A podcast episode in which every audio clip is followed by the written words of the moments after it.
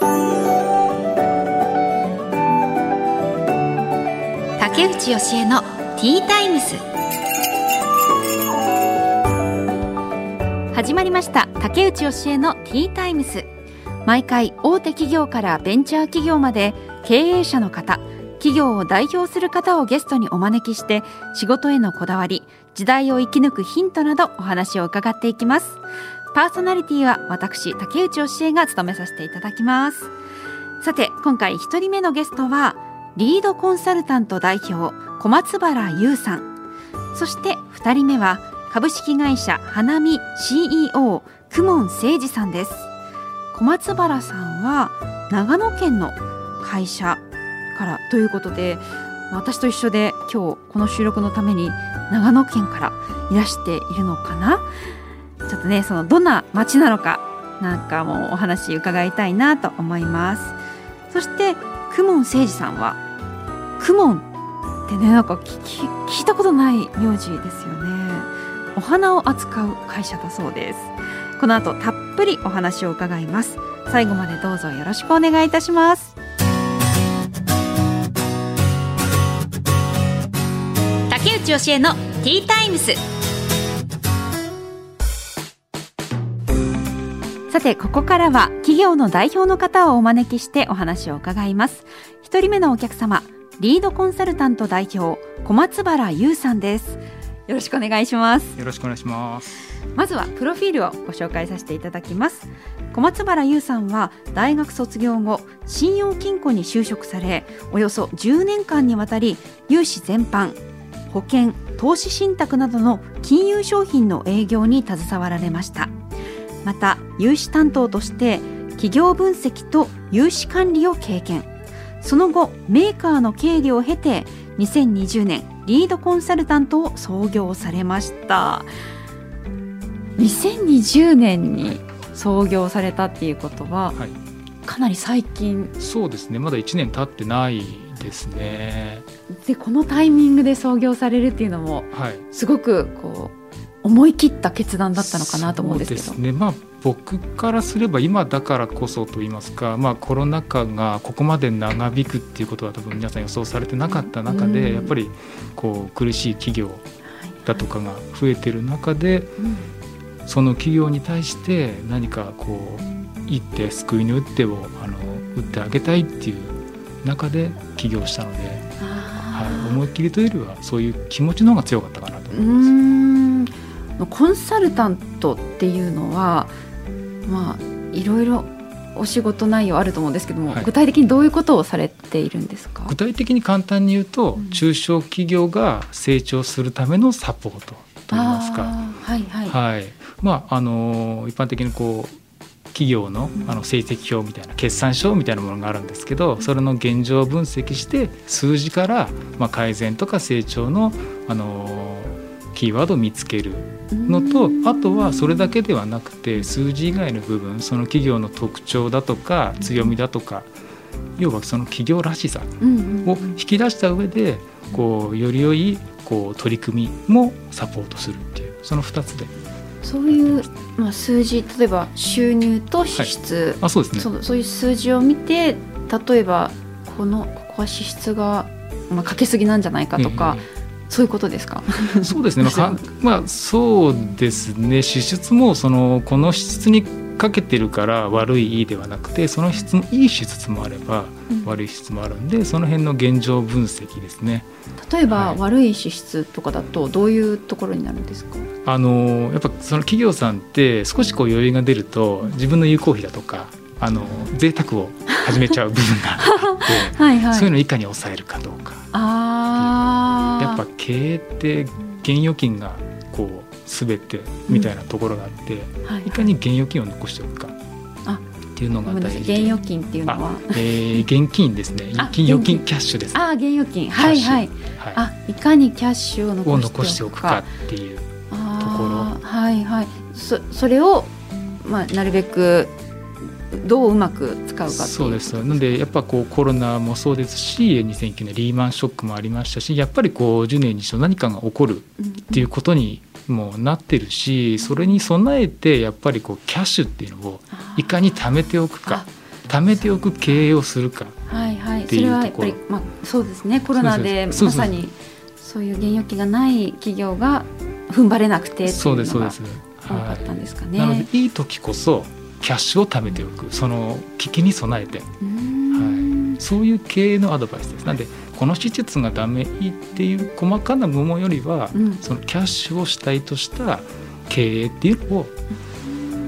あそれってそういう意識はあまなどうしてそういうふうに思うようになられた、まこれみんな思持ってる知識なんですか？そのキャッシュ大事だっていうのは。そうですね。私金融機関にいた時にも、まあ、勉強はしてたので、まあ、その要は資金繰りですね会社のお金の流れっていうんですけど、たん。ですけどあの転職をしてあの経理になった時にこう初めて任されたのがうん。資金繰りだったんですよその会社の。で金融機関である程度勉強していたからできると思っていたんですけど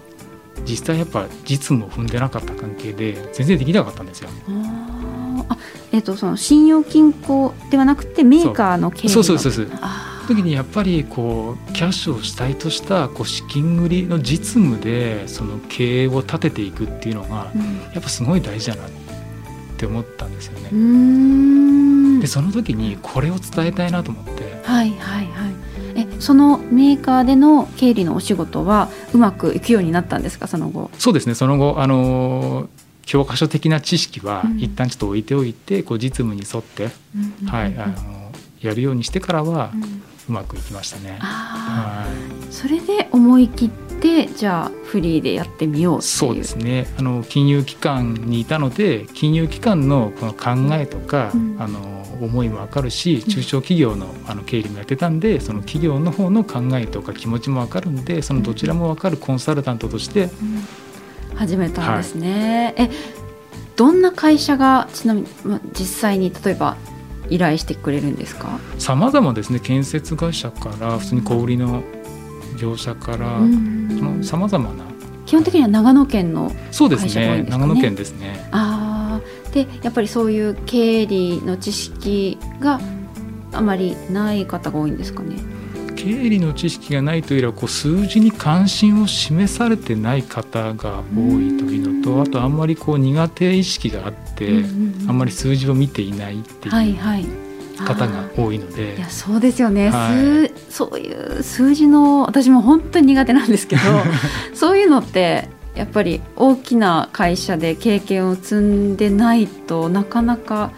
なんか独学では難しかったあり独学でもあの数字のあの意味合いとかは分かるんですけど、うん。こうやっぱり長くやってるとポイントを抑えることができるんですよ。数字ここを抑えればいいっていう、はい皆さはい。ん経営者さんってあの勉強してこういろんな数字を学ばれるんですけど、うん。こう経営に生かすにはどのポイントを大事にしたらいいのかっていう多分また難しい問題でうん。その辺を私がポイントをうん伝えて、はいはい、それをあの改善とか成長に生かしていただくっていう。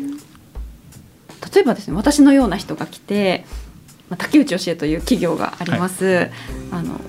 まあ、収益を伸ばすにはというか仕事を増やすにはどうしたらいいですかみたいな 質問ってしたらどんなアドバイスをくださるんでしょうか？そうですね、まあ、そういう場合は、まあ、数字とかではなくその会社らしさ竹内さんらしさ。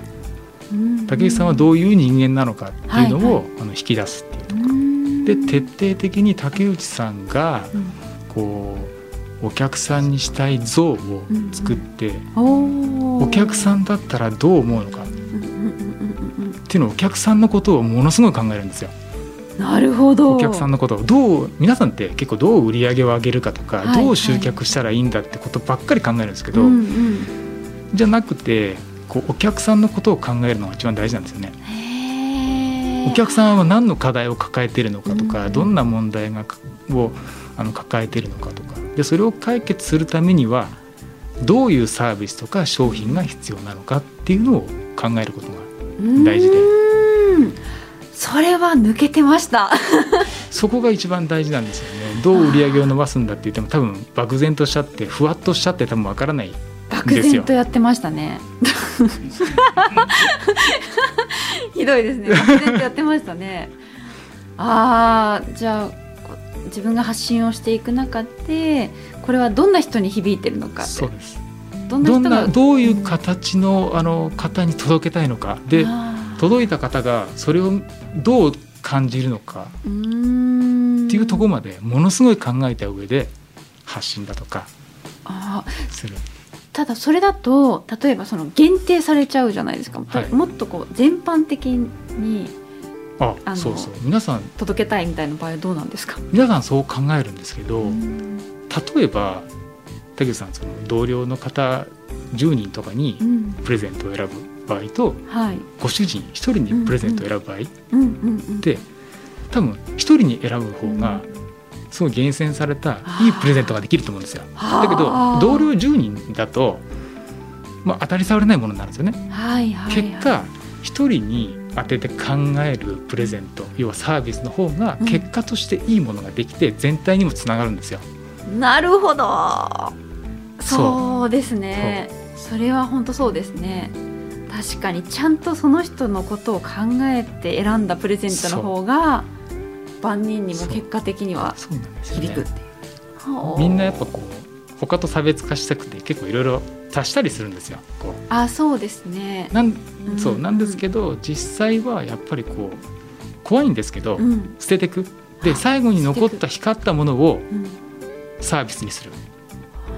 例えばそのお店とかだとあの、まあ、例えばカフェやってますってところで、まあ、コーヒーもやってたけど、まあ、ちょっとなんか軽食も入れた方がいいかなとかコーヒーの種類も増やした方がいいかなとかそういうお店も見かけたりするんですけども、はいそういう場合はやっぱり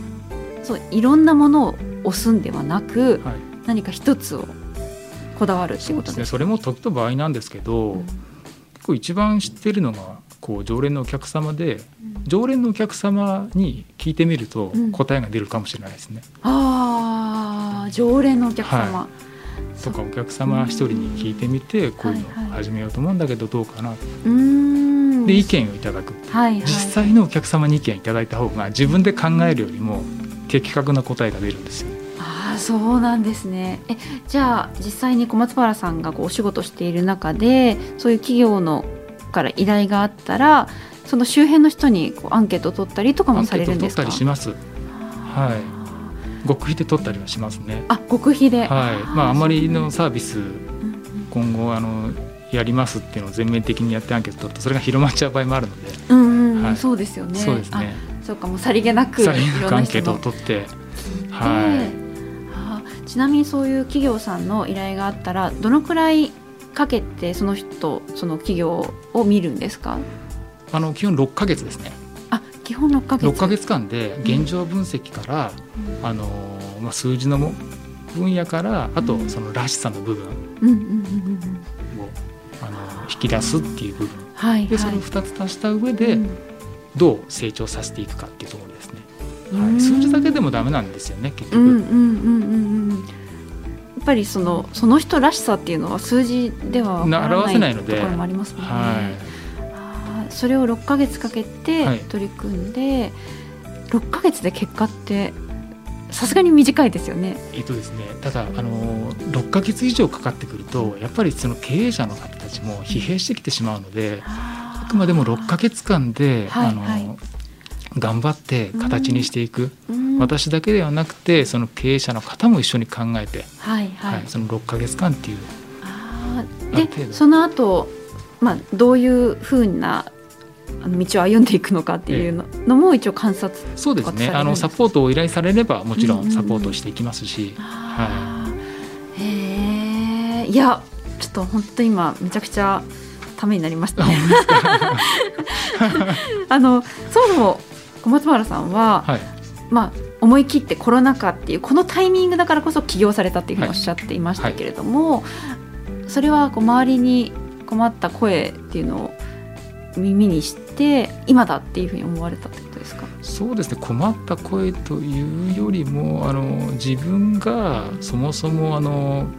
金融機関にいる頃からあの独立企業はしたいっていうそうなんですね。そうあの潜在的な気持ちはありまして、うんそれがコロナで一気にこう芽生えて、はい、助けたいっていう。はいはい。はい。へー。でまあ1年経っていて、はい。今後の小松原さんの目標っていうのは最終的にはどういうものを目指してらっしゃるんですか？そうですね。今はこう長野県でやってるんですけど、うん、やっぱりなんかあの漠然としてる考えなんですけど何かプラットフォームを作ってこう全国のあの中小企業が少しでもあの資金繰りが簡単になってあの経営する喜びっていうのを感じていただけるようなサポートができればなっていうのを思ってます。そっか。長野から日本全国へっていうのを目指してらっしゃるんですね。そうでゆくゆくはですけどね。はい、今日長野県から来てくださったんですね。すはい。うん長野県の駒ヶ根市。はい。これどんな町ですか？ちなみに。どんな町ですか？はい。えー、そうですね。まああのそこまで大きくない、山に囲まれた自然が綺麗なところですね。そうそこから今日来てくださったんですね。はい。どのくらいかけて東京に？そうですね。三三時間半。三時間半。四時間弱ぐらいですね。ありがとうございます。い もう本当に貴重なお話を伺いました。今日はありがとうございました。リードコンサルタント代表小松原優さんにお話を伺いました。ありがとうございました。ありがとうございました。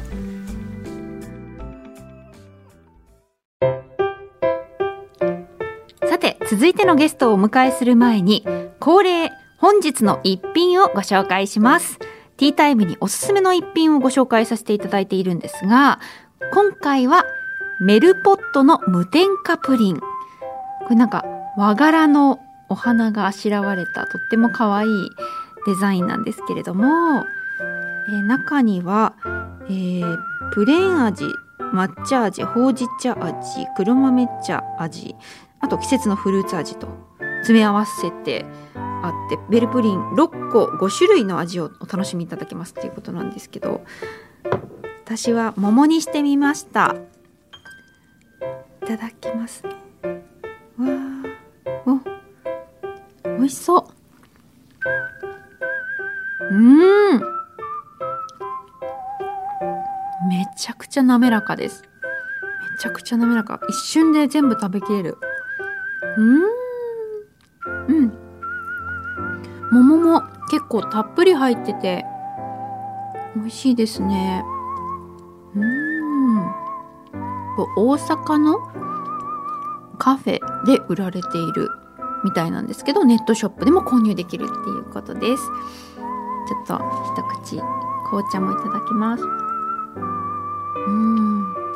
最高です。あのこの間テレビ東京の開運何でも鑑定団に出演してその放送もあったんですけれども、えー、テレビ東京に初めて地上波のテレビ東京に初めて出演させてもらいました。これでそうですね多分在京キー局は全部出演させていただいたことになるかなと思うんですけれどもあのー、これ在京ではないんですけれども私が一番これまでいろいろな曲に、まあ、フリーになってから出演させていただいて印象に残っているのがあの読売テレビのスタジオですね、まあ、本社ですね本社にスタジオがあるんですけれどもそこが本当にあの出演するとゲストの方とか出演者には全員になんとタダでカフェドリンクがもらえるんですよ。すごいですよね。そんなのないですよ。だからもうほんと感動しちゃってついてあのスタッフの方にあのカフェであの一つドリンク頼めるんですけどどうしますかって言ってメニュー表を渡されてで中でも一番人気なのはミックスジュースなんですやっぱりね大阪だからミックスジュースで本当にこう一回頼んだんですけれどもミックスジュースをなんだろうなすごいしっかりしたミックスジュースでっていうのも濃厚なミックスジュースで美味しかったですね。でやっぱ大阪のスタッフと東京のスタッフってはまたちょっと雰囲気が違って終わった後大阪のスタッフさんはめちゃくちゃ盛り上げてくれるんですね。いやよかった。竹内さんよかった。すごい褒めてくれてこっちもなんかもう気分上々で新大阪まで行って新幹線で帰るみたいな感じなんですけど。いや楽しいですね。大阪の曲もまた行きたいな。さてこの後はお二人目のゲストをお招きしてたっぷりとお話を伺っていきます。竹内義恵のティータイムス。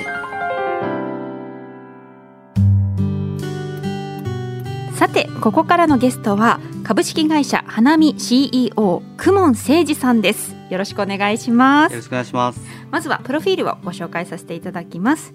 久門誠二さんは1984年のお生まれ。アメリカの大学でご卒業後コンサルティング会社ヘッドハンティング会社を経て先祖代々続く思いを引き継ぐために花業界へ。2017年にお花の定期便メデルを創業2021年に事業を承継され株式会社花見の代表取締役に就任現在は CEO を務めていらっしゃいますはいということですけれどもくもんさんっていう名字、はい、すごく珍しいですね。そうですね。あの僕九州の育ちなんですけど、あの地元でも僕の親族しか見たことがなくて。いや、そうですね。はい、若いですよね。あの1984年生まれで、はい、なんかこうお花のお仕事をされている会社の CEO って伺うとどんな方なのかなと思ってたんですけども、はい、なんか本当に、なんだろう起業家というか経営者っていう感じのお若い、はい、あの方なので、はい、ちょっとこうイメージと違ったんですけれどもそうですね。結構花の業界の経営者の人たちって年配の方が多くて僕とかまだこの業界に入ってとはいまだ4年ぐらいしか経ってないのでそういう先輩方に比べるともう全然まだまだこれからっていう感じですね。うん、でもその中でもやっぱりこの、はい、いわゆる花屋っていう私たちが持っている、はい、イメージをどんどんこう今の時代に合わせて、うんうん、あの経営されているなっていう印象を受けるんですけれども、はい、まあ、ちょっとまず改めてこうあのもともとは全く違うお仕事されていたんですね。はい、そうですねあの、まあ、父親の影響で、まあ、父親が僕の前の代で3代目だったんですけど小さな時から、まあ、父親の背中を見て、うん、こう父親以上の経営者になりたいっていう思いがこう小さい時からあって。コンサルティング会社に新卒で入ったのも、まあ、父親のもとで働いても父親以上の経営者になれないと思って、うん、いろんなたくさんの経営者に会えるって言ったらコンサルティング会社だなっていうところがあってコンサルティング会社でいろんな経営者の方に、まあ、経営の話いろいろ教えてもらいながら、まあ、何年か働いてでその後にヘッドハンティング会社にを立ち上げてですねまあ、自分で経営をアウトプットしたいっていう思いがあってあじゃもう全然違います。ヘッドハンティングってことはもう花とは全く関係ないいろんな業種の。特にあの僕がやってた会社では IT 業界に特化したヘッドハンティングをやっててエンジニアの方とか、クリエイターの方とか、CTO って言われる幹部クラスの方とか、はい、そういう人たちをヘッドハンティングする仕事をしていて、まあ、なのでそういった意味では今 IT 系のサービスやってるので、うん、全然違うあの業界ではあるんですけど、まあ、生きてる部分も少しあるかなと思いますね。ね。はい、お父様はあの、まあ、小さい頃からお花のその花屋をやっていたっていうことです。どんな経営者だったんですか？そうですね。もう本当にあの家族経営というかあのよくある田舎の小さい会社でやっぱりこう社員とかをこう家族ぐるみで一緒にご飯食べたりお酒飲んだり。なんかこう新しいテレビとか車買ったら「おお前持ってけ」みたいな。そんな感じのあの人間で結構その社員から慕われてる姿を見ててそれかっこいいなって今でもあの小さい時から思ってたのはありますね。確かに普通だったらあまり父親が働いてる姿って目にすることないけど、はい、そういう家族経営だからそうですね。見られたんですね。はい、もう小さい時から手伝いに行ったりだとか、うんうん、特に花の業界ってこう繁忙期と閑散期の差が激しくてあの正月とか、うん、あのお盆とかってめちゃくちゃ花が出るんでそうですよね、まあ、今じゃちょっと考えられないですけど、うん、まあ、3日4日寝ないで働くみたいな、まあ、そういった時に手伝いに行って。でも僕は夜9時ぐらいになると眠くなってトラックで寝てるみたいな、うん、なんかそういったはい。何歳ぐらいの時にお手伝いってどのくらいからできるんですか？もう小学生の時から、えー、すごい、はい、ちょっと手伝いに行ってっていうのはやってました、ね。えー、小学生でどんな手伝いができるんだあのー、まあ段ボール荷造りの段ボール作ったり、うん、あと花ってこう初め葉っぱがたくさんついてるんで、うん、それを花束用にちょっと葉っぱを落とすだけでやったりとか、はいはいはい、っていうその本当単純作業っていうのはやっぱりこうやってみたいなっていう思いがあってやらせてもらったりしてました、ね、いいですね。そういうの小学生の時から触れられるってかなり、はい、あの普通では経験できないことだから。そうですね。あじゃあその頃からそういうやっぱり経営に対して意識があったってことですかね、はい、そうです。あのもう本当に小学生ぐらいの時から、この会社を継ぐんだろうなっていうのは心げながら思っていて、えー、お花って、はい、まあ、男性があまり興味を、はい、しかも小さい時に持たなそうなんて思ったりするんですけど。あそうですね。あのやっぱり今でもやっぱり女性の方がたくさんやっぱり花の方を男性より買ってくれますし、うん、まあ、若い人より年配の方の方が花を買うっていうのが、まあ、今のマーケット環境なので、うん、あの当時その花に対して僕も思いがあったかっていうと、うんまあ、ただ単純にみんながそこでワイワイやってるからちょっとその場に入りたいなとかあと尊敬されてる父親を見てこういう人間になりたいなとか、そういった思いがあって花のことを詳しく勉強したりだとか、花を例えば男性に手に取ってもらうにはどうしたらいいんだろうとかっていうのを考え出したのはもう本当つい最近っていう感じですね。あの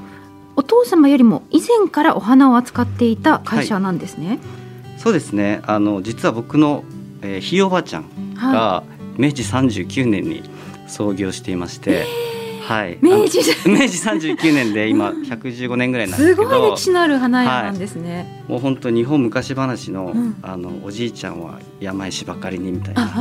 まあ本当にそういう時代で、うん、おばあちゃんが山にあの神棚に飾る榊っていう刃物があるんですけど、はい、グリーンがあるんですけど、うん、でそれを山に借りに行って、であの町に売りに行くみたいな。ところからスタートしてる。あ、そうそうですそうです。はい。今は違いますよ。今だっていろんな花屋、ね、いろんな仲卸からこう集まってくる、集まってくるんで、当時は本当にそこからスタートして、で僕のおばあちゃんの代が戦後だったので、はい、あの傷ついた人に心癒してほしいっていうので、それでそのグリーンからそれが花に変わって、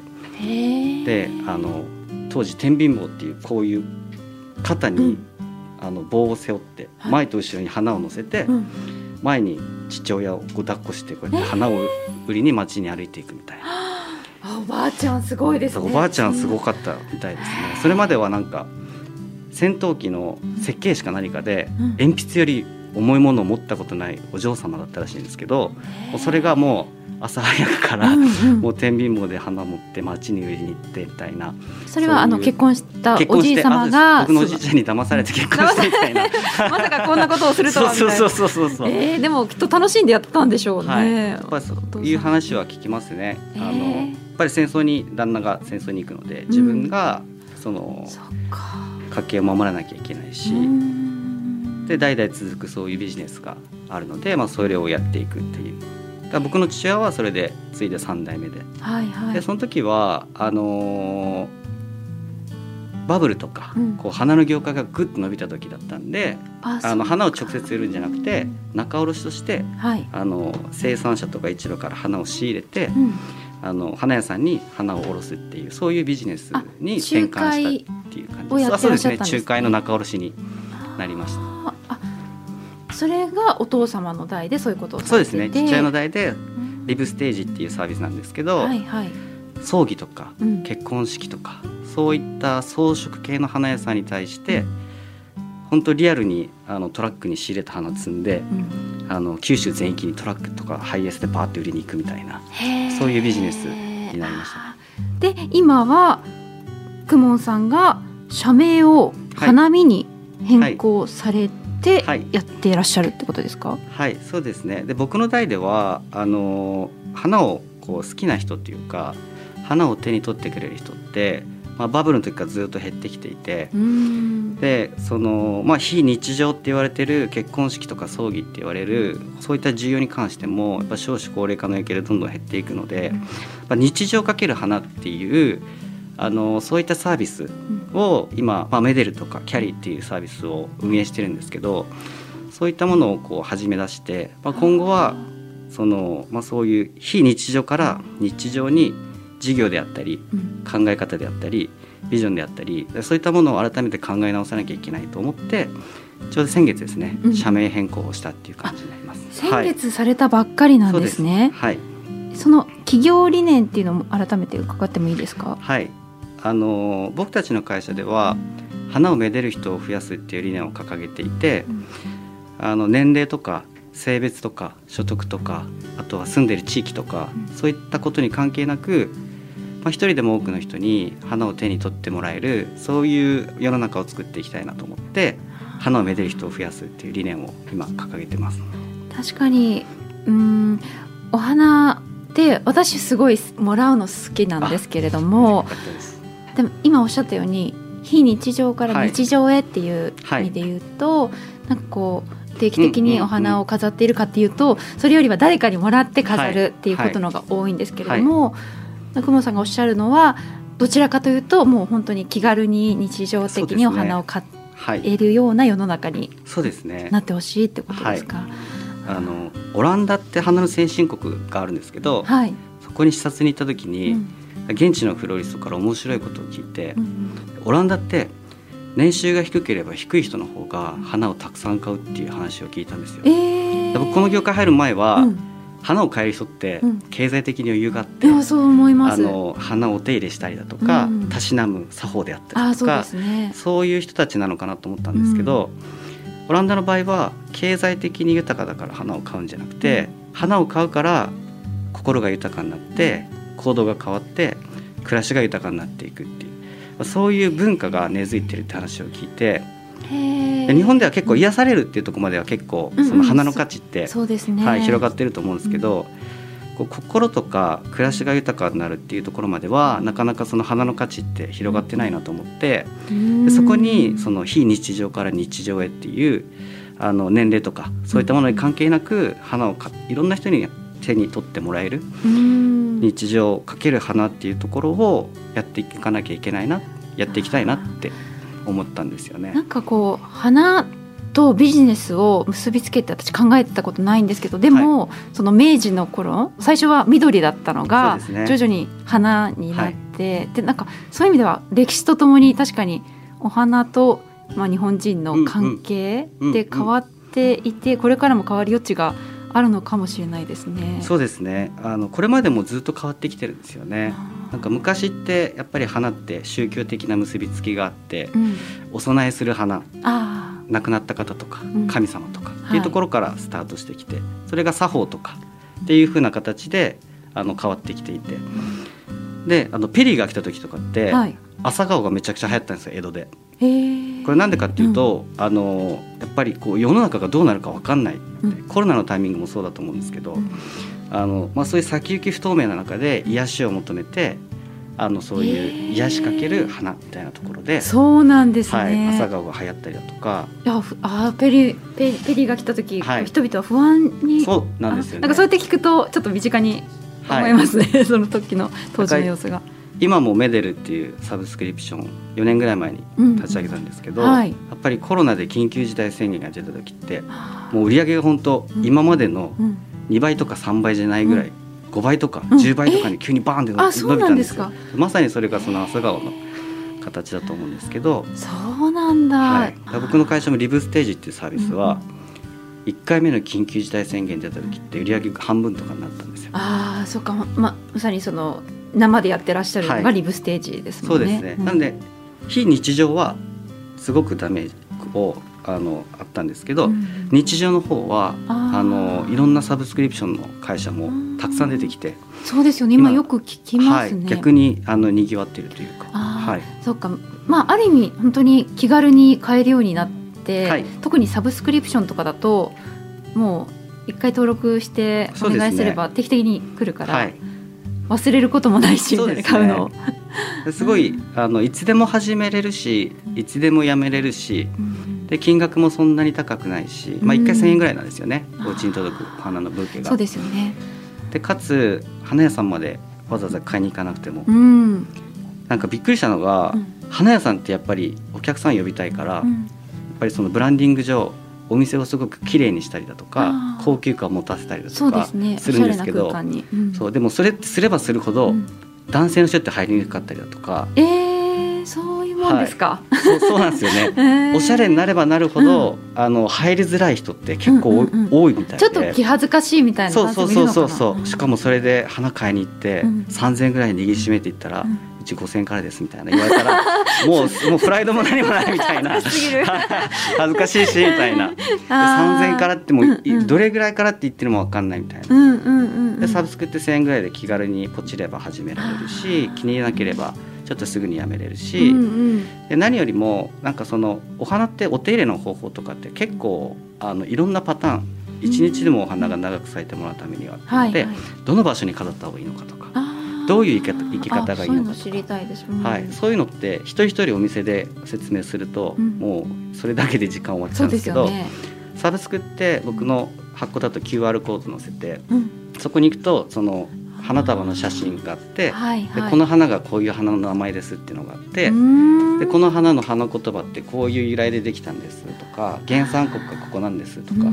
うん、風水的にここに飾るといいですよとか、うんうん、こういうふうにいけたらいいですよって見本の動画をつけたりだとか。で少しずつその花の知識がたまっていくので、サブスクと花ってすごく相性いいなと思って。あ確かにそうですね、はい、い。やそれでしかもまあ、お父様の代までだと多分あまりそういう知識も終わりにならないかもしれないからその息子さんが、はい。はい、そういう IT でちゃんと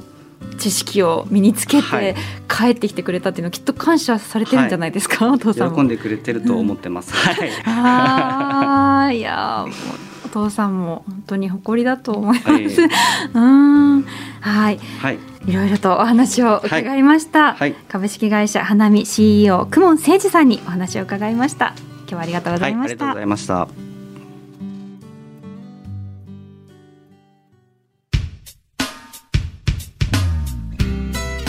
竹内教えのティータイムスそろそろお別れの時間となりましたはいまずお一人目はリードコンサルタント代表小松原優さんでしたけれども、まあ、思いがけず私に対してもとってもいいアドバイスをいただきました自分らしさをあの売りに出すのがいいっていうことだったんですけど、まあ、自分らしさっていうのは、まあ、先天的なものと後天的なものがあるとしたら先天的な要素らしいんですね。だから後天的になんかこうお料理頑張ってみたとかそういうのを伸ばしていくのもいいんですけどもそれよりも先天的に自分はこういうこと好きだったなみたいなことをに気づいてそれを磨きをかけていくっていうこと